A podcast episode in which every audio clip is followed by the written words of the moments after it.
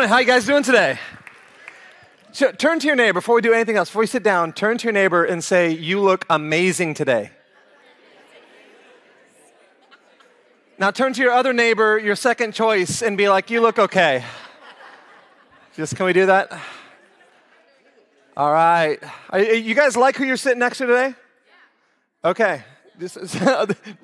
Two people said yes. I hope you like who you're sitting next to today because I'm going to preach for about two and a half hours. So I want you to be comfortable next to them. I hope they smell well and they took a shower. You guys can have a seat this morning.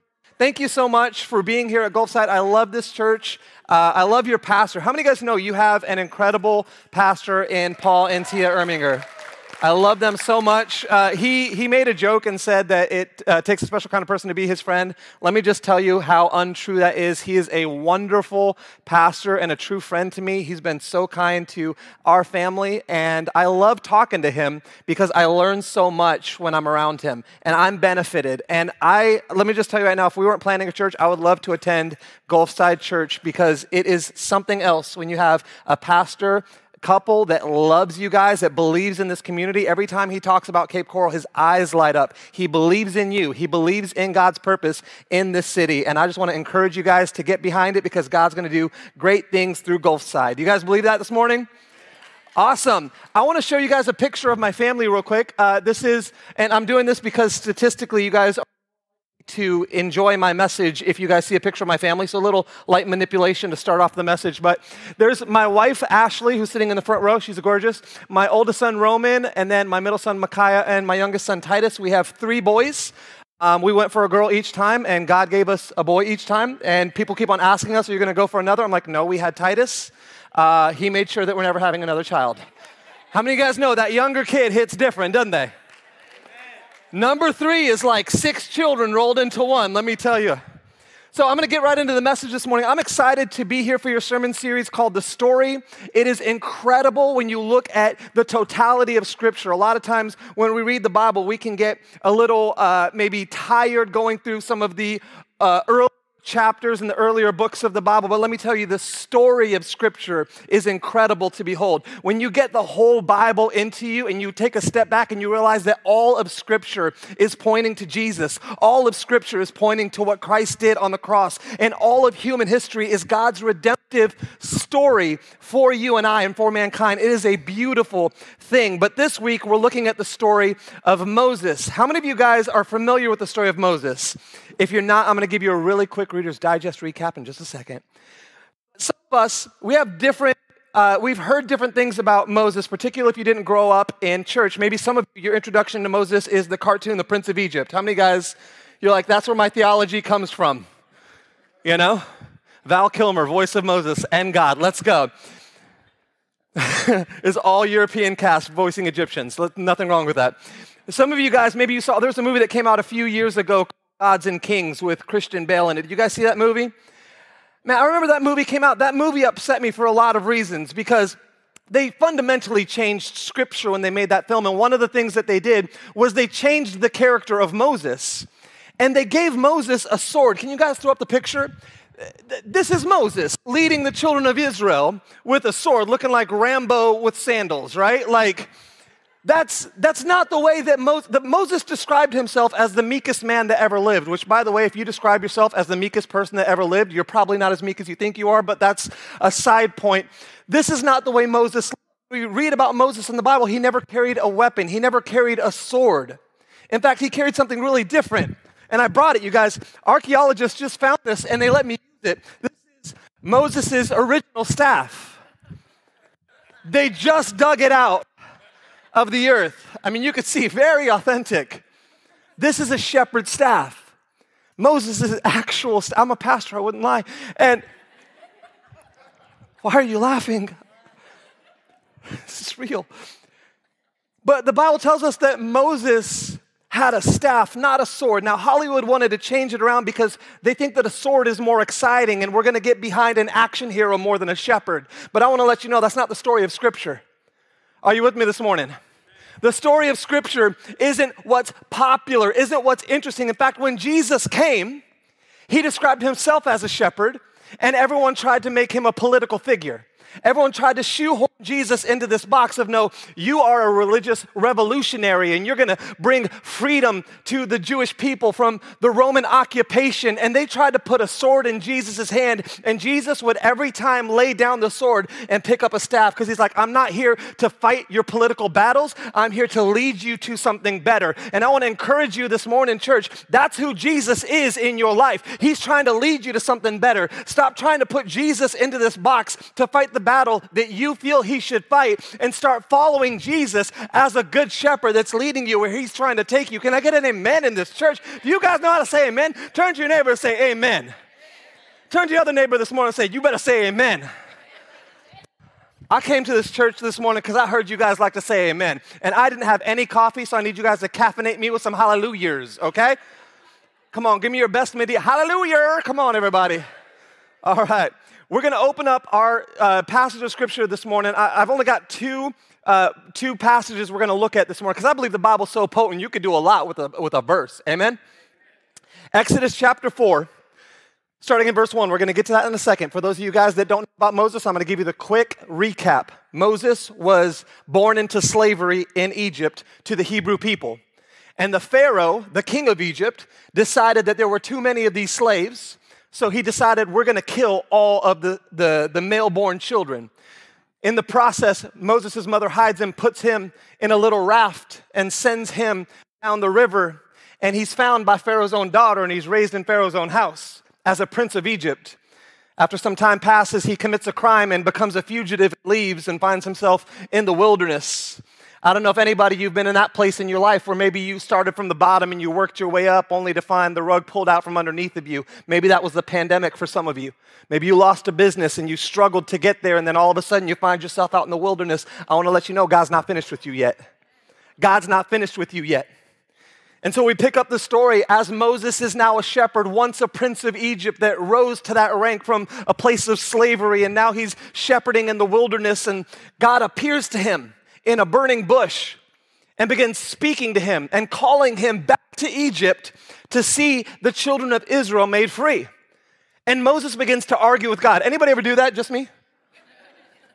Just, just me and, and my homeboy back there in the eagle shirt. I see you. we're the only honest ones here. God shows up and gives us a purpose, and we're like, whoa, whoa, whoa, whoa, whoa, whoa, whoa, whoa, whoa, whoa, whoa, whoa, whoa, God. Moses begins to argue with God for verse after verse after verse after verse after verse. God, you can't use me. I have a speech impediment. God, you can't use me. I'm too old. God, you can't use me. I like the Kansas City Chiefs. God, you can't use me. I found the one. I saw a lot of Eagles jerseys, so I thought I was safe. God, you can't use me. I want to let you guys know when you argue with God, it's pointless. It's a pointless endeavor because God's already got all the answers. And God, after, after literal chapters of Moses arguing with God, in chapter 4, verses 1, we pick up the story and it says, But Moses protested again. You can see how, how long it's gone that it said he protested again. This is not the first time. Amen. Oh, you guys are learning. Moses said, What if they won't believe me or listen to me? What if they say the Lord never appeared to you? And then the Lord asked him, What is in your hand? And Moses replied, A shepherd's staff. Really, this is the one that's authentic. A shepherd's staff. That's not stable at all. There we go. I'm going to have to bend down and get that later. I want us to lean into this this morning. Moses is giving God all these reasons why God can't use him, and God's like, I don't care about your reasons and God asks him a question that has nothing to do with the excuses that Moses has been giving God. You guys ever have God do that to you? You give God your laundry list of reasons why God's wrong, and God just circumvents your excuses and gets right to something, asks you a question or presents you with an option that you weren't even talking to God about. You're like, God, are you listening to me? I'm not talking about what's in my hand, I'm talking about what I don't have within me.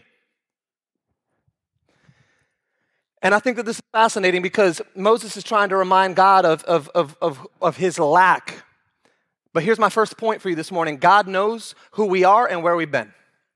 God knows who we are and where we've been. I, I want to let you know something this morning, church. God knew that Moses had already been placed in a basket, floated down a river, was raised in the Pharaoh's house. God knew that he fled from Pharaoh as a baby and then fled from Pharaoh as an adult after he became a fugitive. God knew that he came from a life of slavery and ascended to a life of privilege and then became a criminal and a fugitive. God knew that he was raised in the Pharaoh's house, and God knew who better to go and see my people freed from the Pharaoh than somebody that was a slave and then lived in the house of the Pharaoh. Who better talk to the Pharaoh and go and plead for the freedom for my people than this man named Moses? I want to let you know something this morning, church. God isn't surprised by your past. Amen? Look at your neighbors this morning and say, God knows everything. Everything. God's not surprised by your past. Listen, you're not going to catch God off guard with a revelation. God, I don't, I don't know if I don't know if you knew this, but when I was 19 years old, I got arrested, and God's like, "Oh, I've obviously come to the wrong person. I apologize. I had no idea of your misdemeanor. Let me go and use someone else who has never made a mistake because you are obviously a dumpster fire. You're not going to catch God off guard by your inadequacies. God designed you with them. Amen. God designed you with your shortcomings. God designed you with your receding hairline. God designed you with your speech impediment. God designed you this way. God designed you exactly the way He wanted you to be so that fulfill the exact purpose that He created you to fulfill. But God, I don't look like them. That's fine. God didn't give you their calling, God gave you yours. Fulfill your ministry, fulfill your purpose, church. And God has placed you exactly where He wants you in the circumstances that He wants you to be in to accomplish His purpose. God has placed you in the lives of the people around you so that can accomplish his will. Anybody in here, you you question why God put you in the family he put you in? Hell. Amen. Some of you guys, you got that cousin that shows up for Thanksgiving dinner. You're like, how did you find us? We didn't tell you what house we were meeting at specifically, and you here, and we got to act like we like you for an hour and a half. God, why did you give me these parents? Anybody? Why did you give me? God put you in that family. God gave you that backstory. God gave you those circumstances because there are people that you are called to reach that nobody else can reach but you. Your crazy cousin that you can't stand, Guess what? Nobody else can stand him either, and you are the optimal person to preach the gospel to him so that he can transform by the power of Jesus Christ and become a new creation. The old things are gone away, everything becomes new, and now all of a sudden he's somebody that people can tolerate because he got Jesus in him, and you brought him to Jesus. This is the story.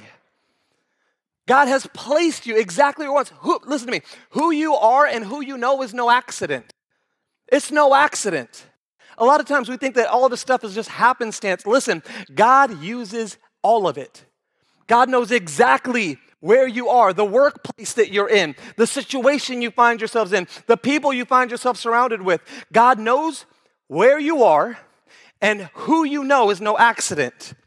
Moses became a shepherd leading sheep through the wilderness to better pastures.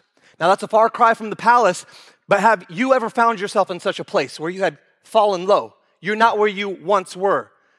Situations in life used to look better than they do today. How could God use a lowly shepherd like Moses? How could God use me after my divorce? How could God use me after my bankruptcy? How could God use me after my failure? How could God use me? Listen, God knew that He needed a shepherd to lead His sheep. He didn't need somebody with a sword, He needed somebody with a shepherd's staff. Because listen, he's not trying to look like the leaders of the world, he's trying to look like Jesus who's coming. He's trying to set people up for the good shepherd who will one day come to lead people from their sins. This is the story of. In fact, Moses even says in Deuteronomy chapter 18, verses 15, he says, Moses continued, The Lord your God will raise up for you a prophet like me among your fellow Israelites, and you must listen to him. He's talking about Jesus. Jesus is coming, and he's going to look like me. He's going to look like a shepherd. He's going to look like a shepherd. and I was placed in a basket, he's gonna be placed in a manger. I'm gonna send 12 spies into the promised land, and he's gonna send 12 disciples into the same land. Are you with me this morning, church? I'm gonna, you're gonna get bit by poisonous serpents, and I'm gonna hold a stick, and if you look upon it, you might be saved from sure death. One day, Jesus is going to be held up on a stick as well, and if you look upon him, you'll be saved from eternal death. Listen, I am pointing the way to something better and something greater. And many people think that God can't use me because I'm not somebody. God never uses somebodies. Anybody that's anybody is somebody because of Christ in them. God never uses somebody. Look at the entire Bible. The one time where everybody chose somebody that was somebody, his name was King Saul, and it didn't work out very well. You guys will get to that, I'm sure, soon. And then God chooses another lowly shepherd, the lowest of his family. God is not in the business of elevating the elevated, God is in the business of taking the last and elevating them to the first. And those that are first will be humbled, and those that are last will be exalted because God does things differently than we do. So stop thinking that you have to become somebody. If you were somebody, you wouldn't need God. But because you're nobody, you need somebody to come inside of you and make you somebody. Are you with me this morning, church? And then when God uses you, God gets all the glory instead of you because everybody knows what a train wreck you are. Oh, it's gotta be God if they're using Him. That's gotta be Jesus because that guy is crazy. My second point this morning is God gives us all that we need. God gives us all that we need. Stop thinking for a second that God is going to call you and not equip you. Could it be that God orchestrates the situations in our life to bring us to the exact place with the exact experiences, holding the exact tools that He needs of us in order to fulfill His plan? Could it be that God's got it all figured out? Could it be that God knows exactly what He's doing? God gives you all that you need including your circumstances and your experiences.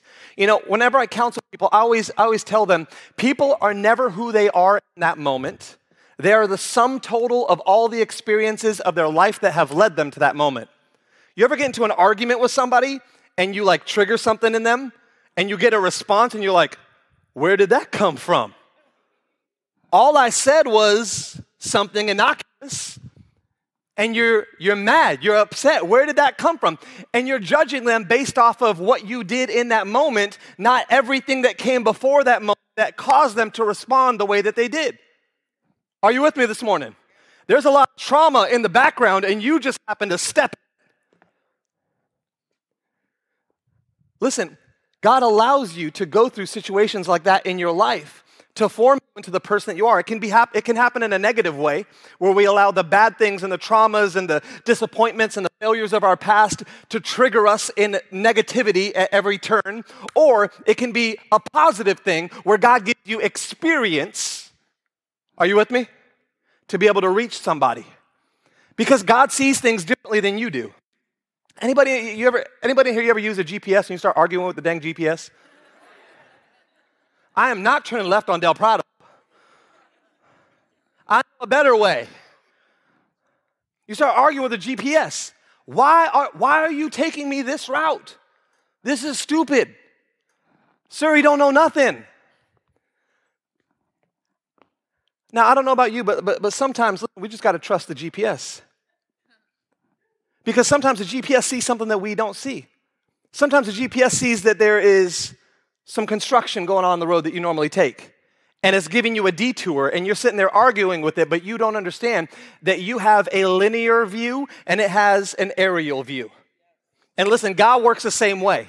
You're sitting down here and you're just looking at your current circumstance, your current situation. You're looking at the person that's irritating you right now. You're looking at the crisis you got to overcome. But God is above all of it, and God sees the end from the beginning. And God knows every turn along the way, and God knows exactly how to get you where He's trying to get you to go. If you will submit to Him and trust Him and say, God, I don't know why you're taking me left on Del, but I'm going to go there because I trust you.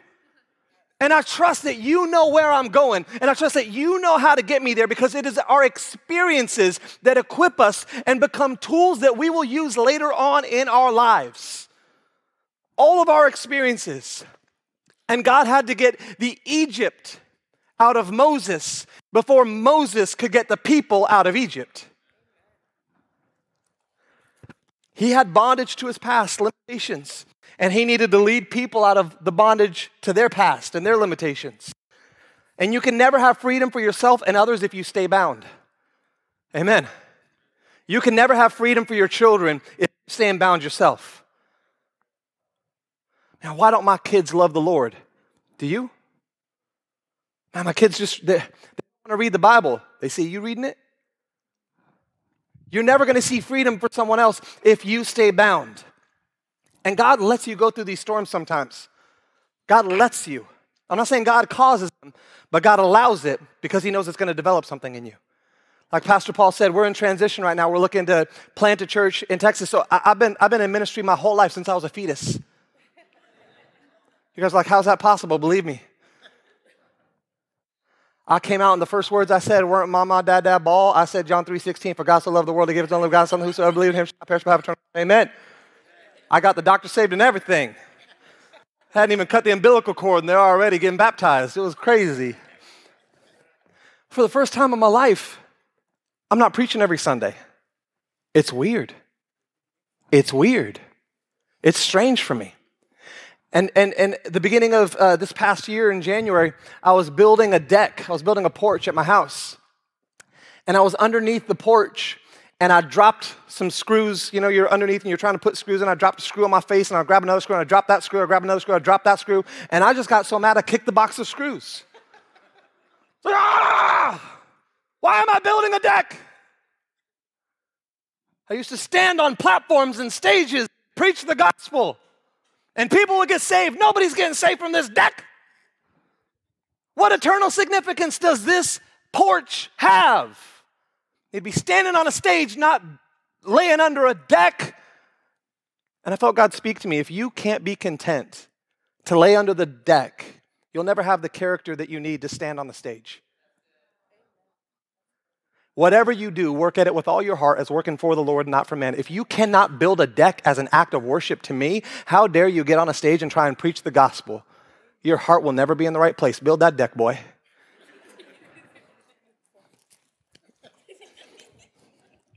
Yes, Jesus. Listen, God may allow you to go through storms to give you substance. There's nothing worse than somebody that comes and preaches from a lack of experience. I'm going to say it again God may allow you to go through storms to give you substance. My next point, point number three, is God is unlimited. God's unlimited. Look at your neighbor this morning and say, God's unlimited. Say, unlike my data plan at T Mobile, he's actually unlimited. He doesn't throttle himself when I use too much. Tell you what, what a ripoff. For three chapters,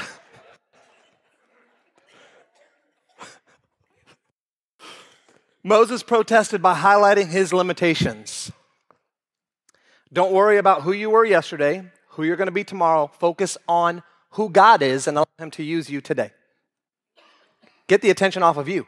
Sometimes you're staying stuck in your crisis because you're too focused on yourself and your limitations and your situations instead of just turning your eyes upon Jesus.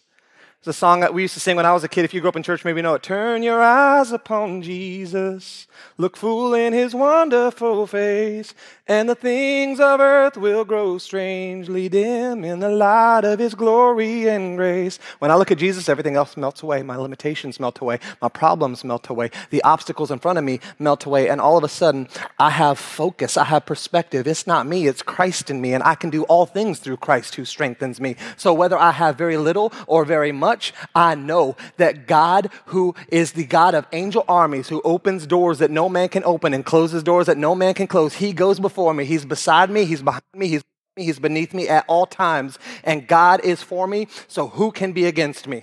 How many great men in the Bible limited themselves? Abraham, God, I'm too old. Somebody in here, that's what you're saying to God, right? Too old. You can't use me. I'm too crusty.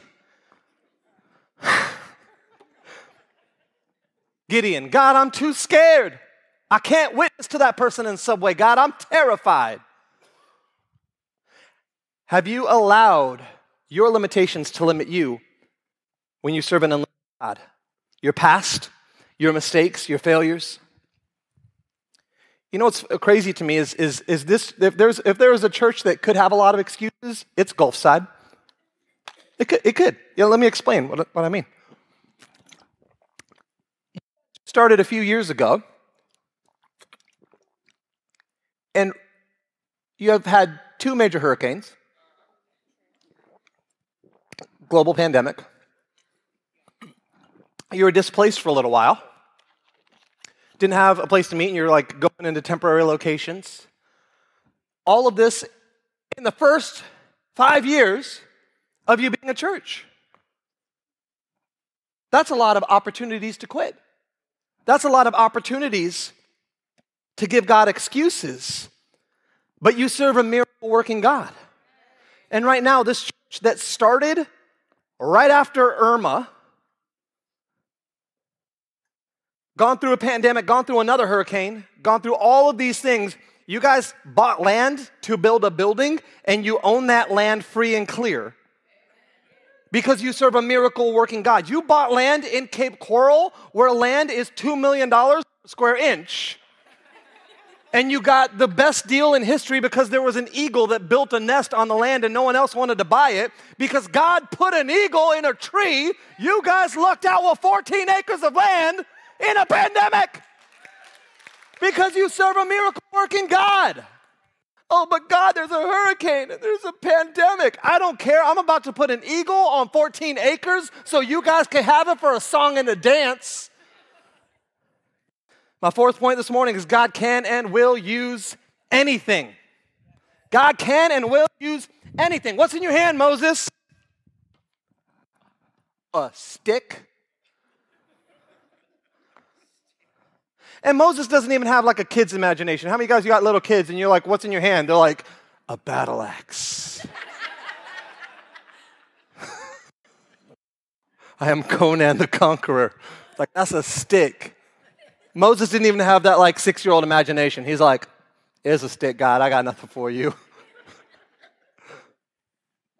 Moses is standing in front of God, holding in his mind what was a tool of his trade that God would use to perform miracles. All throughout the story of Moses, go home and read it for yourself. Please read it for yourself. Moses' staff is used in almost every single miracle that God performs. He touches it to the Nile, the Nile turns to blood. He touches it to the Red Sea, the Red Sea parts. He throws it down, it becomes a snake, and it eats another snake. It's like you guys are like, man, you don't need to watch Game of Thrones, just read the Bible. Stuff's bananas. Sometimes the things that we hold in our hands that seem so ordinary are the very things that God has destined for greatness. Are you with me this morning? God is just a stick. God's like, it's not about to be. You look at the Bible, there's so many stories of people with ordinary things that God used for the miraculous. There's a, a, a story in the Bible of this woman that was a widow, and, and, and she came to the man of God, and she's like, I, I, need a, I need a miracle. And the man of God's like, What do you have? She's like, This tiny jar of oil. The prophet's like, that's all God needs. I'm about to multiply that oil. There's a little boy that comes to Jesus, and there's so many hungry people, and Jesus is like, What do you have, little boy? He's like, I got, I got two loaves and a fish. And Jesus is like, I'm about to feed 5,000 with that. What do you have in your hand? David comes to God, and God's like, David, what do you have? And David's like, All I got is a sling. God's like, Guess what? You're about to take out Goliath.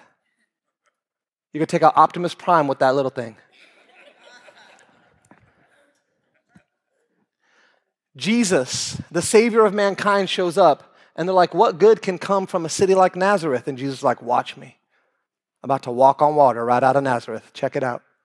I'm about to open blind eyes. I'm about to raise the dead, and I came from a little city that everybody thinks is insignificant. What's in your hand? Is it your testimony? Is it your story? Is it your time? Is it your availability? Is it your talent? Is it your finances? God, God, I don't know how you're going to use me. I'm retired.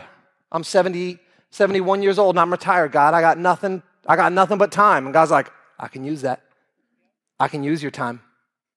God, I don't know how you're going to use me. I got, I got three crazy kids. Bring them to church. Get them plugged in. Get them serving. Let, let them put some of that energy out. Serving God. Are you with me? What is in your hand that God can use this morning? If you would just come to Him and say, God, I don't know what you can do with it. It's just a boring stick. I don't know what your plan is. God's like, I don't care if you don't see what I see. If you'll just surrender it to me and let me use it and put it in my hands, I'm going to do something miraculous with it that you never thought possible. I'm going to take that pickup truck that you thought was worthless and I'm going to use it somehow, some way that this pastor can't even make up in his mind to spread the gospel, to see people get saved. I'm to use the chainsaw you have in your garage during a hurricane to help clear people's yards. What do you have? What do you have? I will use it. This is the story of Scripture. It's about use. Whatever you have, surrendering it to God, submitting it to God, and God will use it. My fifth and final point this morning is that when God touches it, it's never the same. When God touches it, it's never that never the same. When you look at scripture up to this point, it's called Moses' staff, but later on in scripture, they change the name and anytime they refer to it, they call it God's rod. Look it up.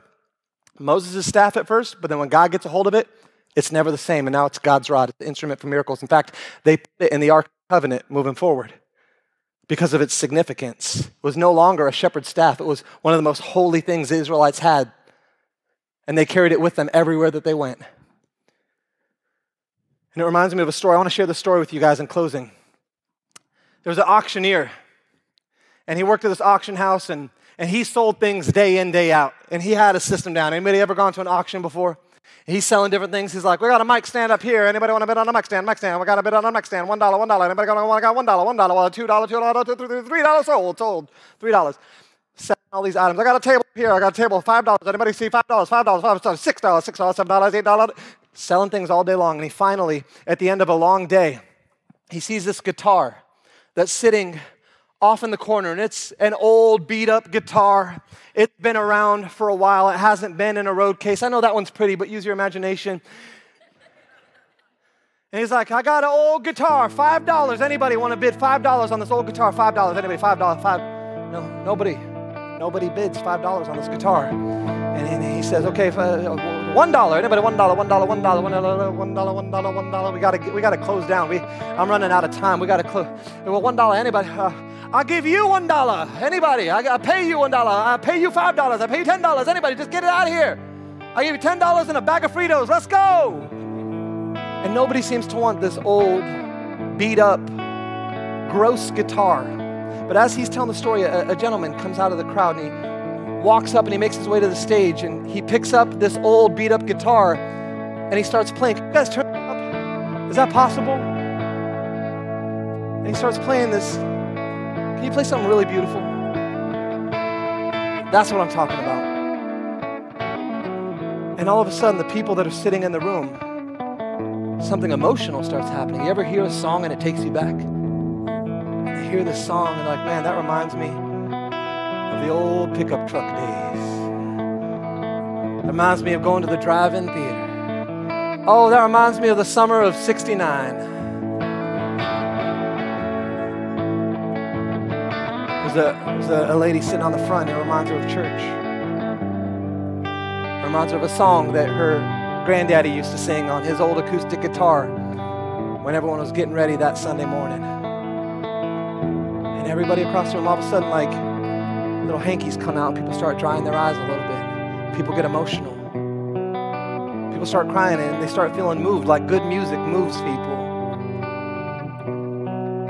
And the auctioneer himself gets emotional, but he's a businessman, so he sees an opportunity. $100. Do I see $100? $100 out there. $100, I see $200, $200 right there, $300, $300, I see $300, $400, $500, $600, $700, $800, thank you, sir, $800 for the man in the teal shirt. Anybody else? $800, $900, I see, I see $1,000, I see $1,500, and before too long, he says sold at $5,000. Oh, dang, boy.